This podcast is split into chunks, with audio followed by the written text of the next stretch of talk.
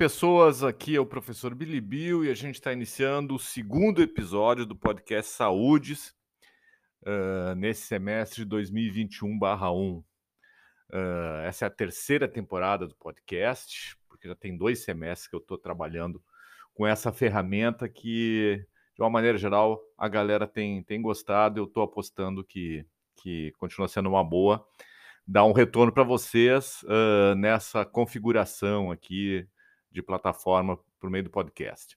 O tema de hoje desse podcast é a integralidade da atenção à saúde, né? Uh, e eu queria primeiro agradecer todas as pessoas que colocaram comentários, perguntas, temas, né?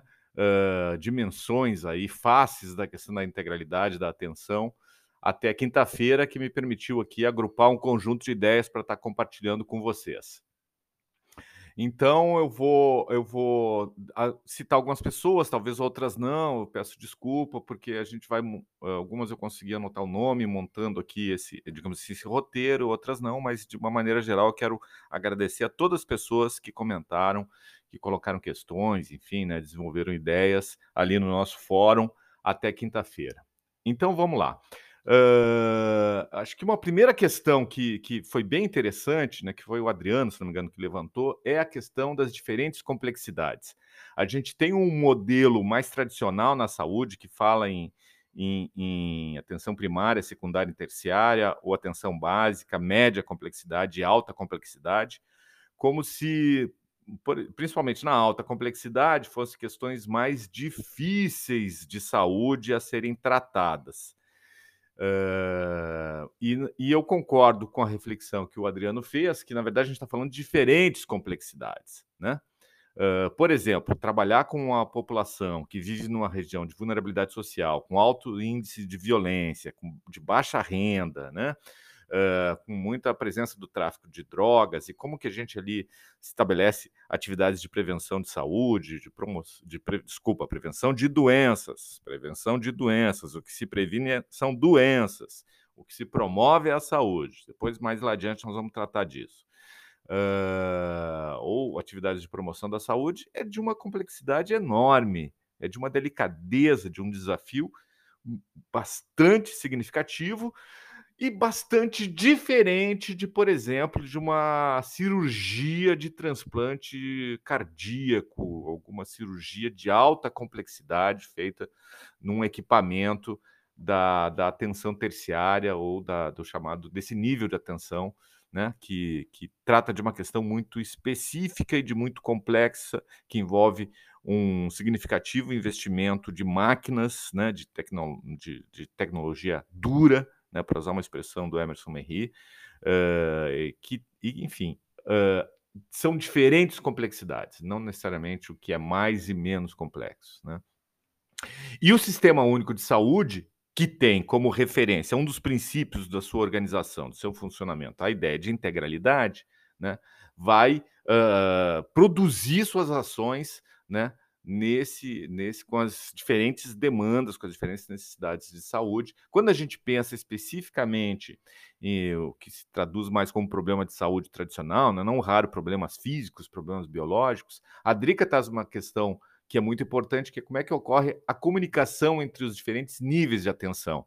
Então a gente pode pensar, por exemplo, um, um, uma unidade de saúde da família ou uma unidade básica de saúde, essas que estão agora várias pessoas estão, estão sendo vacinadas em diferentes unidades, como um equipamento, é um equipamento da atenção básica, atenção primária saúde, né? E um hospital de, de uh, por exemplo, como um hospital de clínicas, ele tem tanto serviços de média complexidade como alta complexidade, né? Uh, ou da, da, da, do nível secundário da atenção e nível terciário. E esses serviços precisam se comunicar, né? Tem um sistema chamado de referência e contrarreferência, que é um, o, a, a, a, configuração mais tradicional uh, de organização dos serviços. Então, por exemplo, alguém com um mal-estar procura uma unidade básica e nesse primeiro atendimento se suspeita que talvez precise fazer um exame diagnóstico mais, mais aprimorado, né, mais sofisticado e isso se encaminha, tem um documento que a referencia para um serviço de média ou de alta complexidade para fazer esse exame ou para fazer essa consulta especializada, né? com, com cardiologista, uh, enfim, com diferentes, com endocrinologista, enfim, ou com algum outro tipo de, de, de profissional de saúde que está na média ou na alta complexidade. Esse, essa pessoa né, acessa esse outro serviço por meio da, da ele é referenciado né, pela atenção básica, que é a porta de entrada do sistema.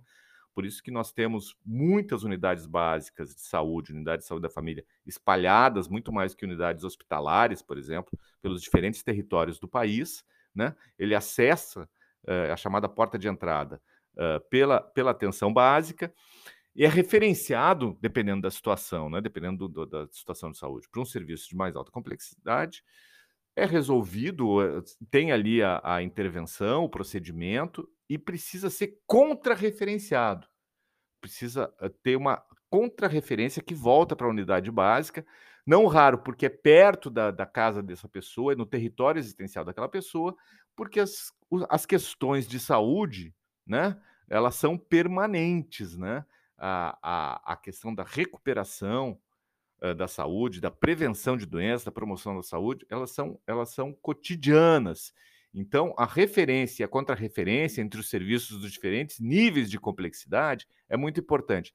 Tá, mas isso acontece de fato, professor? Uh, não raro acontece mais as referências, o serviço da atenção básica referencia para média e alta complexidade, e as contrarreferências acontecem em bem menor número. Isso é um fenômeno bastante conhecido. Se for o caso, em outro momento eu volto a conversar sobre isso. Não raro porque uh, uma das questões é porque o, o, a, a, ideia hospitalocêntrica, né? Tem uma lógica hospitalocêntrica que quando a pessoa vai para o hospital, sai do hospital, o problema está resolvido. Aí é como se a vida. Uh, uh, não é que a vida não. enfim, não demandasse um conjunto de cuidados que são preventivos, né? Que seguem sendo preventivos ou seguem sendo de cuidados cotidianos, enfim, de manutenção da saúde. Uh, e como diferentes setores né, uh, da vida né, e diferentes setores das políticas públicas, a questão da comunicação e da troca de informações, do fluxo de comunicação, ele ocorre em alguns lugares de uma maneira mais adequada e de outra, em outros lugares de uma maneira muito frágil. E isso a gente vai conversar bastante, é por isso que a questão da, dessa disciplina se fala muito sobre território e rede intersetorial. Né? Quando a gente está falando dos diferentes níveis de complexidade na saúde, a gente está falando de uma rede setorial. A gente vai falar sobre isso mais tarde de novo. Mas quando a gente pensa a relação da saúde com a educação, com o lazer, com a assistência social, enfim, a gente está pensando nessa dimensão intersetorial. Uh, uma outra questão também que o Adriano levantou é, é bom, em que medidas as, a chamada demanda espontânea, alguém que vai procurar um serviço de saúde, né, porque sente algum problema, isso é, entre aspas, espontâneo, é um, um tipo de construção social. Eu diria assim, Adriano, quando a gente está falando de fenômenos humanos, e o fenômeno da saúde humana, né, uh, é, é um fenômeno humano, a gente está sempre lidando com questões sociais. Vou pegar um exemplo, vou fazer uma, uma imagem esdrúxula aqui. Se a partir de hoje disserem, olha, quem tem barba branca tem mais tendência a ser deprimido, eu que estou com barba branca aqui, tem mais tendência à depressão e é preciso procurar um médico para tratar preventivamente. Ah, se essa notícia surge hoje, amanhã tem muita gente de barba branca procurando médico, porque afinal de contas não quer ficar deprimido, etc. Uh, então, assim, peguei um exemplo esdrúxulo, mas para dizer que, que, que, hoje é difícil no, no, no, no tecido social, né, uh, onde se produz diferentes narrativas, e as narrativas dos experts, daqueles que estudam e se formam como especialistas de determinado assunto, determinada área, é, produz muito efeito de verdade, produz muita força no social. E, nesse sentido, produz muita demanda também para a saúde. Isso é um, é, um, é um fenômeno bastante complexo que sim que tem a ver com a questão da integralidade. De qualquer maneira, a questão do acolhimento, de como os profissionais de saúde e as pessoas da educação física são profissionais de saúde, acolhem, escutam as pessoas, essa parceria acolhimento e escuta, ela é primorosa uh, como o texto do Rubem Matos deixou bem explícito, para produzir uma saúde de qualidade, isso está colocado uh, uh, just, também nesse fenômeno da complexidade e também nessa, nessa nesse, digamos assim, nessa tensão constitutiva da ideia de demanda espontânea e construção social. Para alguém que está sofrendo muito com algo que talvez possa ser, entre aspas, fantasioso, aquele sofrimento é real. Né? Aquele sofrimento. Vamos, vamos de novo, vou explorar esse exemplo aqui maluco que eu fiz. Pá, eu tô com barba branca, será que eu vou ficar deprimido? Isso já pode produzir uma angústia que, se por um lado é fantasioso, digamos assim, por outro lado, a angústia é bem real. Então, a escuta né, do, do, do, do, profissional, da profissional né, de saúde, ela é preciosa uh, no sentido da, de levar em consideração aquilo que aquele ser humano está narrando, está trazendo como um problema e precisa ter uma escuta muito qualificada. A gente vai voltar nisso em diferentes momentos. Se a gente sair dessa disciplina percebendo a relevância da escuta, que não julga o outro, né? Uh, que realmente é acolhedora, já é um golaço para a trajetória profissional de todos nós. Né? Nesse sentido, sim, como alguns comentaram, a crença, de certa maneira, eu estou falando outro jeito de falar, a crença produz diferentes estados de saúde. E as crenças, elas são muito produzidas também no social. Né? Uh, se efetivamente eu acreditar de novo no meu exemplo esdrúxulo aí, ah, meu Deus, vai servir para muita coisa tal da, da barba branca que eu tô com barba branca e isso é um problema de saúde, uh, eu já tô ficando deprimido, tá me entendendo? Então, assim, a, a, a, o que a gente pode estar tá chamando de crença, de fato, estabelece muito uh, aquilo que eu percebo, que eu leio, que eu entendo como verdade, né? Uh, vai, de alguma maneira, produzindo efeitos de verdade, inclusive no corpo, né? Tem a questão da, da, soma, da psicossomática, que já estuda isso há muito tempo, então, essa é uma dimensão também que, por isso, de novo, a questão do acolhimento, da escuta, inclusive sobre as crenças e tal, né, sobre o que a pessoa acredita, sobre o que a pessoa suspeita, ela é fundamental. E como surgiu aí, alguém citou o problema Uh, da Simone Biles ali e a desistência de participar de algumas provas nas Olimpíadas, o que eu achei algo que não é novo, quem acompanha as Olimpíadas, enfim, não precisa nem ser nas Olimpíadas, né?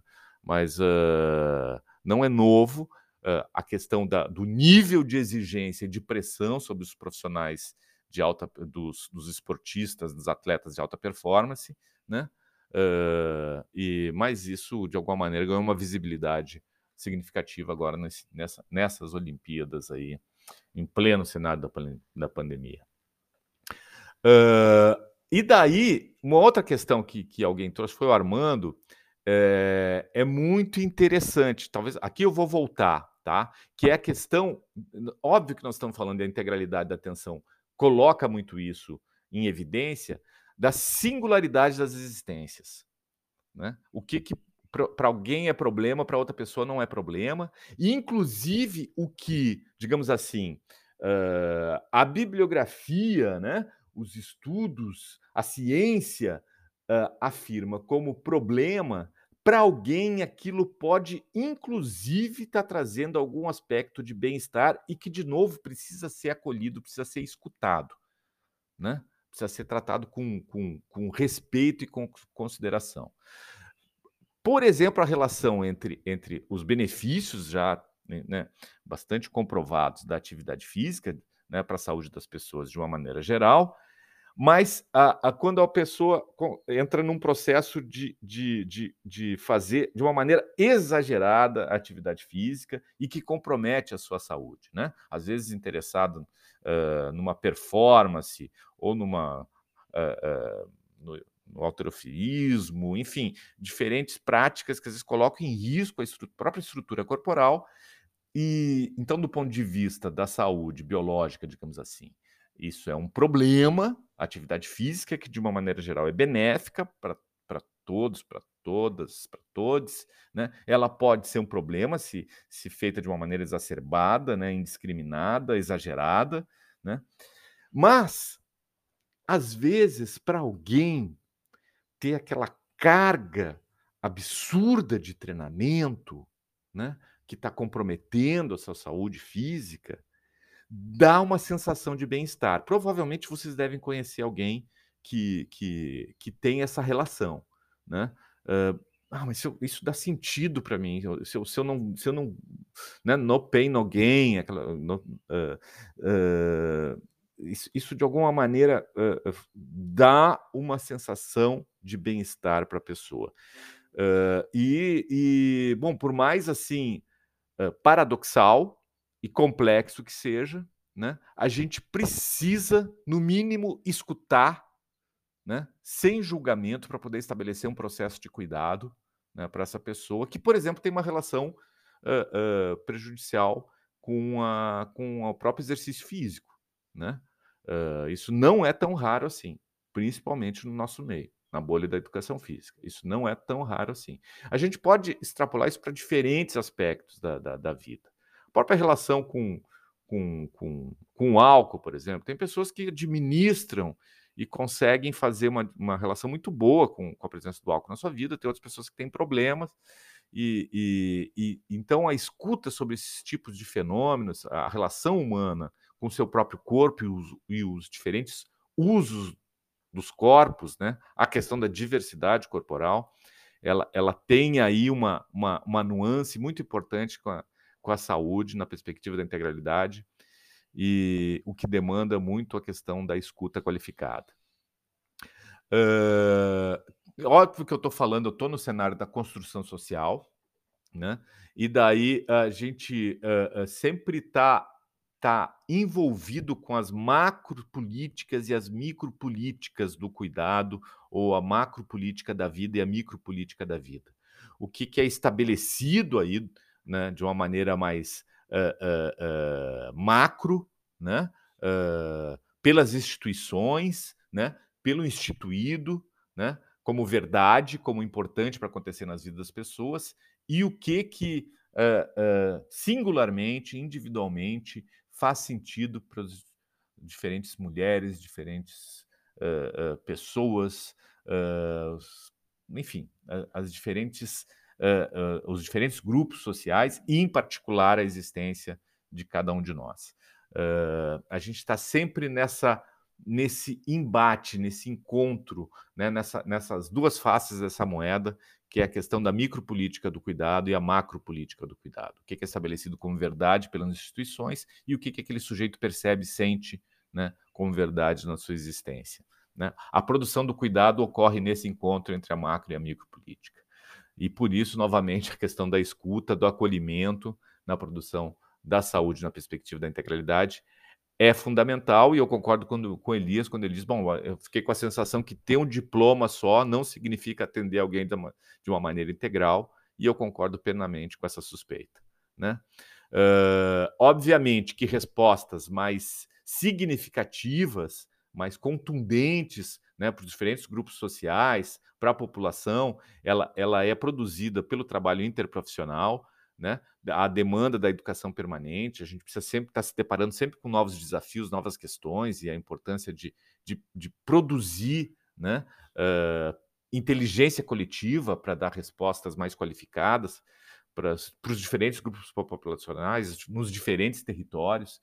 Ela é muito importante, e daí, nesse sentido, mais profissões atuando, de, né, trocando figurinhas, trocando saberes, os diferentes setores, né, a prática intersetorial, né, trabalho em rede, né, ele vai conseguir dar respostas mais consistentes. E esse é um desafio de todas as políticas públicas. E quando a gente pensa a relação da educação física uh, no setor da saúde, a gente se reencontra uh, com essa questão do trabalho em rede, o trabalho interprofissional e da questão da intersetorialidade. Né?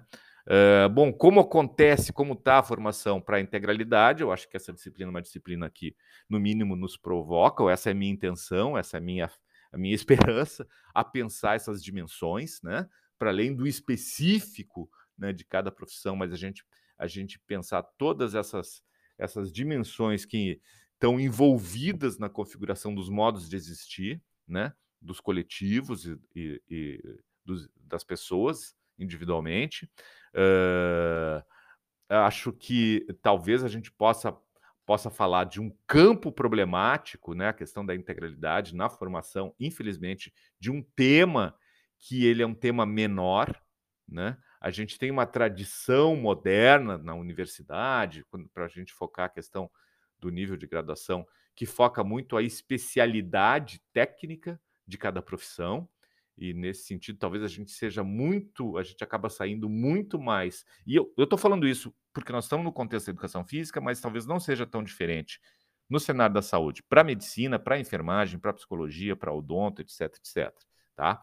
Uh, um investimento uh, muito significativo na especialidade técnica, mas uh, uma pouca, um, um, pouco investimento didático-pedagógico para ampliação do olhar, para o despertar da sensibilidade para as diferentes desigualdades uh, que existe aí na configuração das nossas existências e para os diferentes problemas que, que, que transbordam a especificidade técnica de cada profissão e que vão influenciar muito a configuração do problema que aquela pessoa está trazendo na sua interação com o profissional.